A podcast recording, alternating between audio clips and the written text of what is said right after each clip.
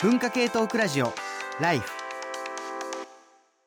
こんにちは、山本ポテトです。前回の本放送、ライフ、分かっちゃいるけど、やめられない、今、依存から考えるの振り返りを終え、ここから塚越健二さんとお話ししていきたいと思います。はいで、さらに今回はですね、文化系トークラジオライフ、寺院政策の裏側と題しまして、えー11月11日土曜日に行われる文学フリマ東京でお披露目予定の寺院、私たちのライフボリューム1のデザインを担当された飯村弘樹さんをお呼びしました。 はい、よろしくお願いします。よろしくお願いし今ます日はちょっとね、裏話についていろいろお聞きしたいと思ってわます。私たちのライフじゃなくて私のライフで すねあれ本当だ。私私ののラライイフフっていうことで。まあまあいいんですけどは。はいい、で、飯村さん、ちょっと簡単に自己紹介していただいてもいいでしょうか。はい、えっと、飯村です。茨城県水戸市というところ出身で、えっと、最初、早川書房っていう出版社に3年ぐらい勤めあて、あそうなんだそうなんですかそ。うで、そこで、えっと、最初、組版っていう、なんかソフトを使った、いはいなんかこう、書籍の中身をこう作っていくみたいなことを経験してから、そこからやっぱりデザインもやっていきたいなと思って、えっと、桑沢デザイン研究所っていうデザイン学校に入りつつ、昼間は、えっと、想定事務所、えっと、想定っていうのは本のデザインなんですけど、そこやってる事務所で手伝いとかアシスタントしながら、夜は勉強して、っていうのを得な得て、卒業後、まあフリーとしてやって、デザインとか、組版の仕事をやっているという状況です。ほうおおねわかりますかお主にフリーランスなんですね。はいはいはい。あまあそうですおお若いですよねまだね、そうですね、 20 28とかです。はいはい、うんえっと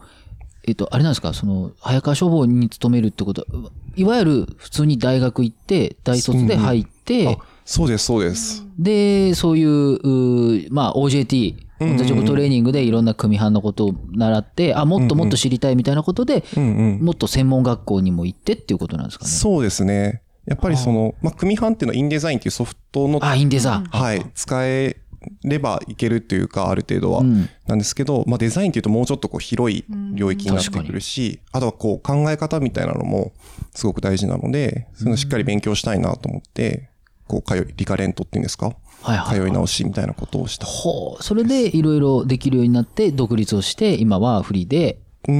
いん。ろいろやってるっていう。そうですね。はい。えーここうこ今回はライフの陣作るときに、飯村さんに、あの、お誘いしたってきっかけっていうのは何だったんですかえっ、とですね、番組、あのー、出てもらってます、碇幸恵さんが、えっと、碇幸恵さんも陣を、はいこはう、い井村さんにお願いしたっていうのを聞いてですね、 ?35 歳からの反抗期入門、そうです。ね。そして、あの、なので、私と、あの、長谷川プロデューサー、黒幕と、あじゃあ、碇さんの話聞こうということでですね、まあ、そこで、あの、井村さんを紹介していただいてっていう、まあ、そんな感じになって、その経緯なんかも、多少は、あの、実は、この私のライフ の、あの、黒幕が実はそういうのを書いてくれてるんですけれどもね、あのぜひぜひ読んでもらいたいんですけれども、そういう感じですよね。そうですね。はい。お話来たときはどうでしたか、あ、でもなんかびっくり、嬉しいとびっくり、両方って感じで、やっぱね、TBS ラジオって、やっぱこう、カルチャー好きだと、こう、一つの いやいやいね、や花形というか、まあ、一応老舗のね、一応そう老ですよ舗、ねギャラクシー賞取ってますから、この番そう組。ですよね。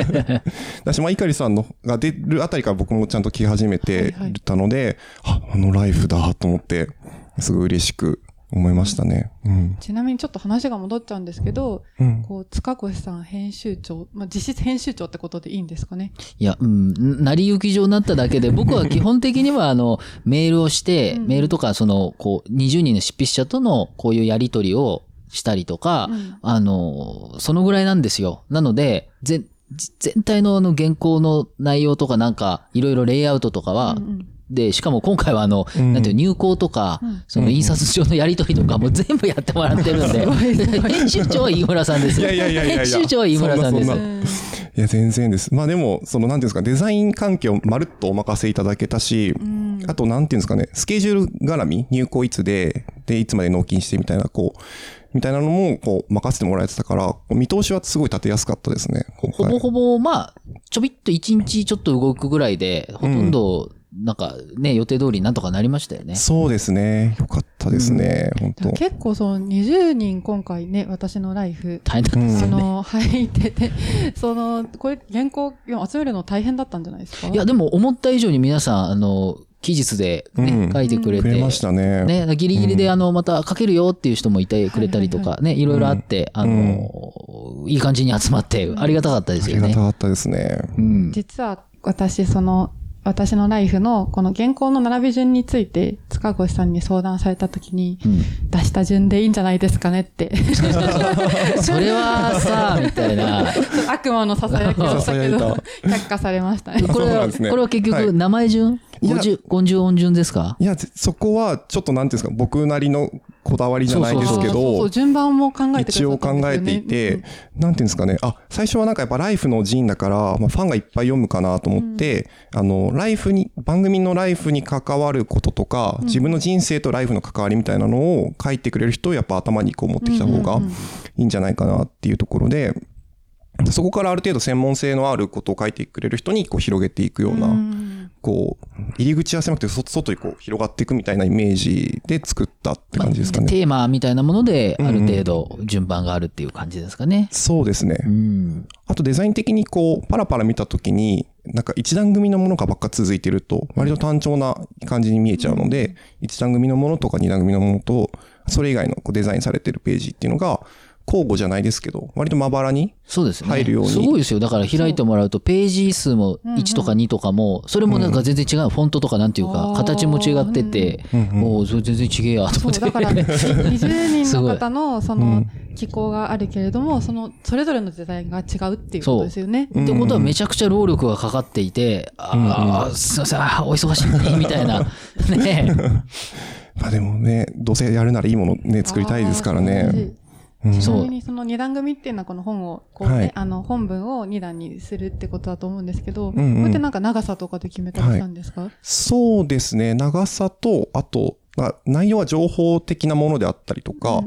なんだろうな、客観性がある程度あるようなものっていうのは二段組にするようにしています。面は白あそういうそのレイアウトの作業ってやっぱ結構時間かかるもんなんですか、かかりましたね。特にやっぱ本もに今回すごい注力していて、い。うんで最初初稿を出すのが、えっと、原稿来てから3日ぐらい出さなきゃいけなかったので、ああそうでした、ね、そこまではある程度仮で実は出していて、そこからさらに時間かけてリテイクしたものを今回は入稿しています。例えば、要するにインデザインとかって、はいワードとかの文章をバンと流し込めば、はいほぼほぼ、こう、うんうなんていうかな、た単純に、単純なレベルで言うとできるわけじゃないですか。そうですねせいぜいなんか1とか2とかが横になったりとか、そういうのをちょっと直したりとか、それはあると思うんですけど、はいはいそれ以外でやることっていうのはどういうことそのさっき言っはたいページのあれをこう変えたりとかあ、ーフォントをいじったりとか、そういうことなんですか、我々 本当に素人なので教えてください。いや、聞いてる人もほとんどわかんないですよ。うん、そう、そうですよね。あ、でも今回に限っては、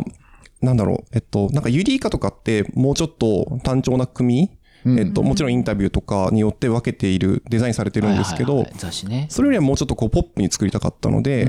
えっと、なんでしょうね。例えば、ミネコザメロンさんの論考とかは、そこ面白かった。そうですね。背景、字に黒を敷いて、文字を白にしてみたいな、ある程度演出的な見せ方をはいはい。して、読者を飽きさせないようにしたかったので。そもそものテーマ、背景テーマが違うようになってるわけですよね。そうですね。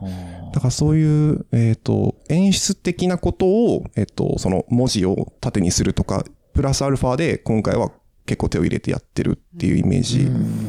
そう、だからメロン先生のページが私黒で上がったのを見たときに、そうそうそうすごい解釈一致みたいな。わかる、メロン先生が黒字なのすごいわかると思いながら。それはね、読んだらわかるんですよ。そうそうそう。うん、そうで すね。読んだら。うん。いやー、いいですね。じゃあこう、我々一人一人ごとにちょっとテーマというか、うんうんポうッんプ。な方がいいんじゃないかとか、うんなんかこう情報が多いからこうした方がいいんじゃないかみたいな感じで、こうう、ん。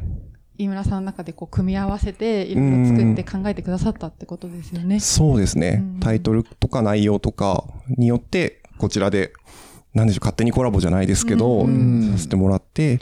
ていう感じやでっす。ぱりそすのごい仕、事例えば表紙とかは分かりやすくね、うんあの表紙作る人の、なんていうか、の思うんですけれども、まあそれも今回井村さんやってもらってるんですけど、まあそういった、まあ細かいというか、そういうレイアウトの部分でも、実はめちゃくちゃ、こういろんな手が入ってる、みんな、うんうんあの、考えてやってるっていうのは、ちょっとね、僕も本何冊か出してますけど、おわありがたいなってやっぱ改めて思うし、読む側も、あ、そうやってできてるんだと思うと、うんまあなんか、より本面白く読めるっていうのはありますよね。うん、そうですね。めちゃくちゃ最後まで迷ったページとかありますかこのレイアウトの。ああ、えっと、誰だったかな。あ、あの、寝転がる原稿の人、どなたでしたっけえっと、宮崎寝転がる原稿えっと、宮崎智之さん。宮崎はさいはいはん、いそう、宮崎さんのは、なんか寝転がりみたいなのをどう表現していこうかな、みたいなのをうんうん最初は結構露骨になんか文字回転させたりとかうんうんしてたんですけど、まあでも、あ、でもこう内容に触れちゃうからあんま言えないんですけど、まあでもそうじゃない解釈で結局、えっと、入稿をしていて、そうでちすゃんとね。読み込んで、そうですね。すごいですたね。ただ文を流し込んでるわけじゃないってことなんですね。はい、そうですね。そう思うと、なんかある種、書評的といううか、ん。うん文章を読んで、一旦こう自分の中で噛み砕いて、それをこう表現するっていうお仕事なんだなって今なんかお話聞きながらう思っん。て。やっぱりじゃあそういう意味じゃ、やっぱりね、時間をかけて一つの本作るのに、うんそのぐらいね、やっぱり注力しないといけないってことなんですかね。そうですね。はなんでしょう。まあ今回は特に、これだけ多彩な方が書いてくれあ。て、うんで、本文がやっぱ命の本だなってすごい思ったので、それでなるべくこう時間を使いたかったっていうのは、うん、ありますね。やっぱフリーのデザイナーさんっていうのは、てかまあフリーというかまあデザイナーさんっていうのはやっぱすごい仕事なんだなっていうのを改めて思いましたね。いえいえいちなみにこのえ。はい。表紙がはい。こう黄緑うんうで、ん。こう、な、こう、い、い、いいやいやこれはもう出てますかあら、まあ、照英いは。け、いけ、いけっていうんですかね。いはい中にこう、私のライフって書いてあって、結構その人数も多いしう、ん。これ、なんか表紙ってかなり大変だったのかなと思うんですけれども、あこれってどう、うんどういうは感じでい。決められたんですか、ああ、結構表紙めちゃくちゃ悩んでうん、こういくつも手書きでラフみたいなのを書きながらこれ考えたんですけど手、書きでやってるんですかあ、えっと、これは、えっと、あ、写真に言っとくとい池じゃなくて水たまりのイメージではあったんですけど、 まあでも、あの、なんか言うの野望だからいやあんまり言いたくないんですけいどや、すいません。そう、えっと、手書きで、なんかこう、いろんな形を書いていって、あー本当だああ裏は知らなかっ裏た。そうですねなんだ。うん、かただ、なわんいい。か自分 iPad とか持ってないし、こう、均一な太さの線を作るのが、ちょっと難しかったなと思ったので、手書きのものを、こう、いられ上でパスを取って、で、それをさらに、こう、なんて手書きっぽくするような、なんかコピー機で拡大縮小するとこういうふうにザラザラするんですけど、みたいな処理をして、結局はあ完成みたいな感じにしてう、んなんで水たまりだったんですかあ、なんか、なんでしょうね。なんか、本文の中に、えっと、なんか、ライフが、みんなの溜まり場になってるみたいな話をしていそうて、ですねまあ、部活のたまり場みたいな、はいそはういはいいうイメージっていうね、うん部室の、部室みたいなそううんそう。そうですね。でも、なんか、物質感ってごちゃごちゃしてるようなこと想像されると思うんですけど、あと、溜まり場とかって。でも、なんか今回は、同人誌っぽさを割と大事にしたいはいはいはい。うんところがあったので、まあ、ごちゃごちゃってよりかはもうちょっとシンプルめかなみたいなところで、で、たまり場か、みたいな。まあ、ちょっと、こじつけだけど、まあ、水たまりっぽいものがあって、そこにみんなが集まってて、みたいな。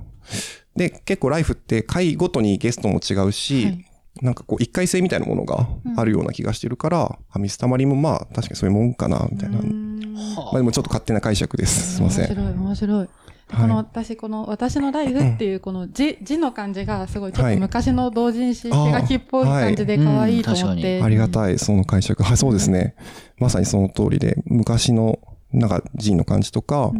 あとは、なんか昭和初期の頃の、えっと、書籍とかって、こう手書きの文字が結構エネルギッシュだったりとかするものがあってよく見るんですけど、そういうのを参考に作詞しました。ほう、やっぱり、し思想が入ってるという、なんていうか、 設計されてるんですね、めちゃくちゃね。うん、実はそんな感じです。はい。しかもなんかこう、ね、20人もいて、それをレイアウトするっていうのもすごいん難しい中で、こう、TBS ラジオライフのこのイメージカラーは、そうですね多分黄緑を使いつうんそうそつうみたいな感じで、うんうん。こんな表紙に仕上げてくださったんやっぱだりと思って。やっぱプロのお仕事っていう感じがやっぱりしますよ ね。我々はね、全然わからないから、はあ。でも、塚越さんから最初にこのライフのロゴを入れてほしいっていうオーダーがうんうんあったと思うんですけど、まあそれは多分一目でライフの本だって分かってほしいっていう意味合いだったのかまあそうですなねと思ったので、まあ色味もかなりライフに寄せてっていう感じ。そうですね。いや、ありがたいですよね。はあちなみにもう、表紙も全部、もう、まるっとお任せですって感じだったんですかそうですね。 いや、だって俺何も言いようがないもん。やわかんないですよねそのロロゴを入れるっていうのは、まあ、あの、じゃあロゴを入れましょうって話になったんですけど、それ以外は、わか、 わかった。そうそう。だから僕何もやってないんですよ。いやいやいやいや。原稿を取りまとめるというね。そうですいやね。ーだから、あの、あれなんですか、こう、絵描きさんが絵を描いたものを、こうんう本とか、うん商業誌とかでやることもあるだろうし、うん。最近はその生成 AI 使ってなんとかとか、そうですよねまだまだもうちょっとね、時う間んあれだと思うけど、そうなっていったりとか、まあいろんなパターンがあるってことなんですかね。そうですね。で、まあ今回は、まあ時間と予算の関係で、イラストレーターさんにお願いするのは、あれかなと思って、あと、やっぱ全員の名前入れたかったんですよね、あ表紙に。そうするとうんね。そうですね。ぜやっぱこれも売りになると思いますし、っていうのもあって、うん。あの、イラスト入れずにっていう方向性でしたけど、でもボリューム2とかもし、あれだったら入れたいですね。いっぱい売れたら。 いそっぱい入れたらね。う。ちょっとね、あの、井村さんにもちょっと、これはこのギャラじゃちょっとなと思ってるようなていギャいラやいやいやいでちょっとやいただいたかこらとでやってるんで、いや、これはもうちょっと、あの、しないとなというふうに思ってるん で、だから買ってねみたいなね、ちょっとあれな空気になりますけれどもだ。からなんかしかも300冊ね、売れないとそうそう元が取れない元が取れないんで、まあそれだけはお願いしてですね、まあ、増刷とかでね、増刷対応とかって、いろんなことがあるのかなと思いますので、欲しいなと思うんですけど今、回その、私のライフを、結コンセプトを決めるのも結構大変、大変というか、あの、話し合いがちょっとありましたよね。私と塚越さんと、うん長谷川さんも、そうですね、決めてる間で本当に自由に書いてもらうか、うんなんか決めるかみたいな感じで。うんうん。で、でも今回はちょっと、文化祭みたいな感じで。そうそうそう、文化祭のイメージが僕にあった。で、したら、うんうん長谷川さんから、じゃあ私のライフみたいなのどううんみたいなのがあって、あと、結局、自由に何でもいいですになると、はいあはいの、逆に書けないんですよね、うん多くのうん人はねそうですよねうん。こう、なので、そっちの方がいいかなっていうことで、うんうん。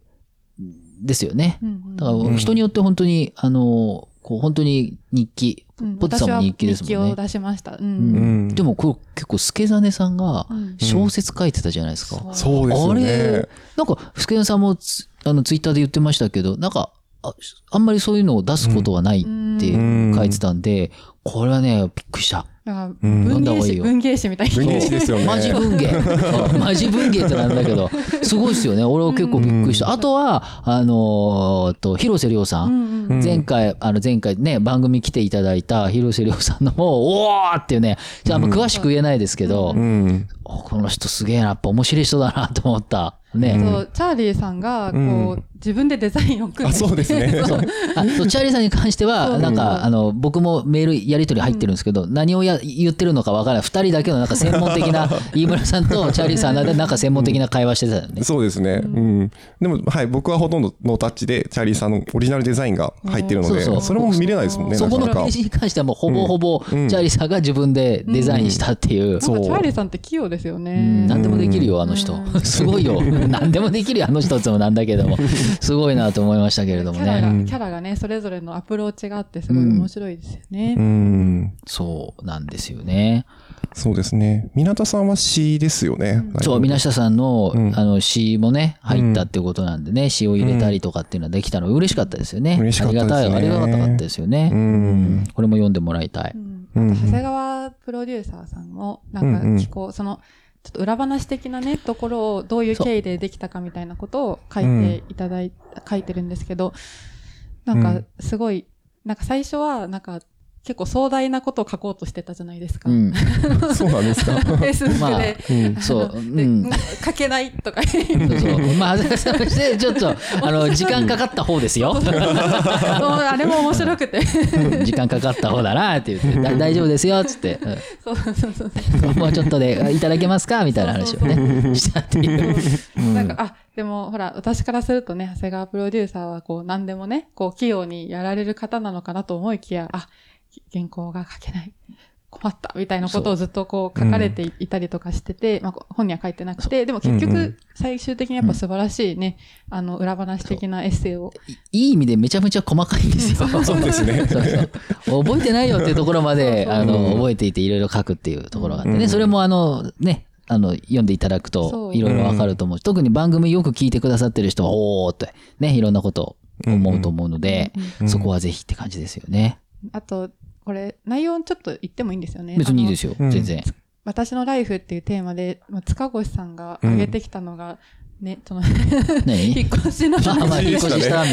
たい な。めちゃくちゃ私のライフだと思ってまうん、すいや、んマジで何書こうかなって思った時に、スーってなって、なんか最初は悠々白書とか昔のアニメの話書こうかなと思ったけど、なんかうんいろいろ調べないと、まあ、うーんってなった時に、ああ、そう、引っ越ししたわと思って、ちんょっとその話を、あうんエッセイ、無風エッセイですよ。 無風エッセイ。だからそういう結構肩の力を抜いたやつもあるし、んまあすごい剛速球投げていただいた方もいるし、みたいな感じで、うん。結構こう、我々ね、あの、えっ、と、原稿料もらって、ライティングとかをしている方もいっぱいいるじゃないですまか。あそうですねのうんもそういう人の意外な一面もね、見れる本かなと。まあ、なので、その、まあ、ある種、ね、ギャラ払えないっていうこともあるし、あとは、まあ、こういう人っておま、文化祭ってこともあるので、あのーなんていうか、本当にここでしか読めない。うんまあ、チキさんのとかをここでしか読めないような。あと、早水さんのやつもね。そうですねあ面白かったあーすごか面ったで白すねかった。そううんここでしか読めないって感じですうんね。でしか読めないけど、いいつも書いてるようなこととは全然違うことを書く、うん僕もそうですけど、うんあの、そういう人も結構いるので、そういう意味では、あの、楽しめる、あっという間に読めるんじゃないのかなっていうのもね、思いますよね。うんあとこれ言いたいなと思ってたんですけど、原稿を出した順番、ああ。メロン先生が1番で、あ、私が2番うん二番だっで、た早水さんが3番。早かった。いやもう、私あんまなかなか2番に出すことないから、言締めっておきたい。締め切りの3日後、3日4 日ぐらい前でもに。 1週間前かに出してましたよ。あ、そう。んあれはめちゃくちゃ早かったですよそねう。そうそうそう。なんかでも、あんまり人生でそんなことないから、うんうん。嬉しくなっちゃなっんかて、。そうそう気が乗ったっていう か、ほら、あんまり制約ないじゃないですかそ。ういろいろ調べてどうのこうのじゃなくて。だから、割とそう気軽にみんな書けるってこそとうでそ、うそう。うちんうんうん。そこが良かったのかもしれないですよね。ううんん。ょっと皆さん楽しみになってきたのではないでしょうか。ああ、そうですうね。ん。あの、その、ちょっとだけ聞いていいですかあの、うん井村さんに。はいこれまた、商業用とかのうんえデザインに興味ある人もいると思うんですよ、これ聞いてて。あるいはその自分で、あの、陣作ってみたいとかもあると思うしうんう、んしょ商業用だとまだ、まださらに、こうんううんいろいろ手間かかったりもするっていうことなんですかね。お仕事だとまた、じ陣そとうですねまた商業もちょっと違うんですかそう、あ、でも、別に本物デザインとかはそんなにうん。大差ないというか、まあまあ、もちろん作品によってきますけれども、いややることは多分変わらなくて、あとは何でしょうね、表紙じゃなく、今回は、えっと、カバーなしの表紙だけだと思うんですけど、まあ、カバーがついて、帯が巻いてっていうぐらいの違いしかないので、まあ、正直そこまで大きく、あれは変わらないと思いますまあ、。商業だとね、本当に、こう、いろいろな意味で商業用なんで、あのいい意味で縛りもあると思うんですけれども、うんうんまあ、うん今回だと人とかだと、まあうんうん丸投げという名の自由度の高いそうですねことがあるからできたみたいなことそうでもあする。ね。はい。はあ。あ、でもそう、チェックっていうか、その、普通、なんか、商業でやると、えっと、編集者、担当編集者と、その、編集部と、で、その上司とみたいな、いっぱいチェックされたりっていうこともあると思うんですけど、うんそう。そこがかなり自由じゃないですか。だから、やっててすごい楽しいですよね。これあの、私もジン作ってみたいみたいな人がいる人、うんうん昔だったらそれこそ、キンコーズみたいなところで、はいはいピーピーってなんかやって、自分ホッチキスピーンみたいなとか、うんまあ、そういうのもあったと思うし、今でもそういうのあると思いますけど、はい。やっぱこう、ある程度のもの作りたいと思ったら、うんうん。まあ、井村さんもそうですしデザイナーの人に頼んだりとかってのもできるもんなんですかねあ、。もう全然、みんな受けると思いますよ。あの、お仕事。はい。お話しくれたら。なんか結構その人員作りってライターとか文章を書いてる人がやる場合は割と息抜き的というか、うんうんあの、うんまあちょっと商業ばっかり載ってるねそと、うちょっと心がやっぱ痩せていくというか、うんうんうんうん実際こう手売りすることによって人との交流を取り戻したいとか、まあちょっとうん売れてる人であっても、そうですよね今回そのピースの又吉さんとかも出られるわけじゃないですか。あ、そうなんですかそうなんですか全然知らな いすごいですねや そうなんですか。そんなのね、別に又吉さんなんて新潮社とかが ガンガン出してくれるわけ、でもそれでもやっぱ出たいっていうのは、やっぱちょっと、あの、商業とは違うところで、うんなんか自分の、こう、心の羽みたいなのをちょっと伸ばしたいみたいなところがあると思うんですよね。うんデザイナーさんにとってもやっぱ、うんうんそういうちょっと、先ほど塚越さんもおっしゃってましたけど、なんか、これはちょっとい、息抜きではないかもしれないけど、んなんかこう、そういった面もあんのかなって今お話聞きながら思って。うん、そうですね。なんか、なんていうんですかね、ほんと自由度高いし、あとこう、DIY 感っていうんですか、こうみんなで距離感近く一緒に作ってこうみたいなノリがあるから、やってて楽しいですよね、こう、体が動いちゃうみたいな感じ、がすごいある気がして て、だから、現象の作るそうで楽すしよねみみたいな。そだからう。逆逆に僕とか物を書く仕事がある人が、こう、うん息抜きで作るのもいいし、逆にその、普段はそういう仕事をしてない人が、うんちょっと頑張って、そうそうそういいもの出したいんですみたいなことで、ちょっとお願いして、うんちょっとデザインもね、想定凝って、入魂みたいな形で出すっていう、まあそれもあるわけですよね。うんうんうんそういう形もあるかもしれないから、うんちょっとデザイナーさんに頼んでみるとかっていうのもいいかもしれないですよねあ。とまあ、そう同ですね人誌のいいところは、やっぱり、この私のライフなんか1000円で出せるわけがない、ない。あ、商業用だったらあーね。そうですよねそうそう無理無理。みたいになんかまあ、あと紙のこだわりとかね、いろいろ多うん分うんやりたい人とかは、うんうんそれはうちでは出せませんよっていう本も自分で出す分にはね、そのう、んものとしてのこだわりみたいなのを突き詰めたりできたりする、なんかすごいいいところもあると思うので、うんえそうそうーそう俺、ちょっと恥ずかしいんですけども、十十何年とか文学フリマ行ってない んですけど、すいません。編集長ですいませんなんですけど、やっぱ行ってみるとね、ライフでも、ポッドキャストとかいろんな話出てますけど、行ってみると、もうなんか会場いっぱい人がいて、いろんな本があるんですかね、やっぱり。あと、うんやっぱり、あ、こんなに自分でなんか作ってやりたい人がいるんだってことに結構励まされるというああ、わか、かりますね。うん感動しますよね。ほら、コミケっていうのは一大マーケットになってて、漫画もあったりとうか、んそれもね、あの、そのイラストとか描いてる人が本を買って、壁サーネとかあるじゃないですか。うんで、あれはまた、まあ、そういう文化だと思うんですけど、やっぱ活字の文化っていうのも、やっぱ非常に大きくなってるってことなんですね。まああと、まあ正直ね、儲かんないじゃないですか。そうですよね。うまあん。もうんう、いかりさんくらいに1500部とか売れたらまた、でもそんな人はいない、ほぼいないと思って、ほううんいいいいわけで、うんだから、でも儲かんないけど、それでもなんかやっちゃう人が、うんあ世の中にはこんなにいるんだ、みた いな。嬉しくなる、そのことにそうですねまあ、うんまあ、仲間を作るじゃないけど、うんそういった場所でもあるわけですよね。うんうんいい話。いやーうんで、またちょっとね、ライフ、ボリューム、私のライフ、ボリューム2が出たら、また井村さんにお願いしたいし、我々うもんそうですね。うんボボリューム2どうですか編集長。あ、ぜひ。笑ってごま かす。めちゃくちゃ、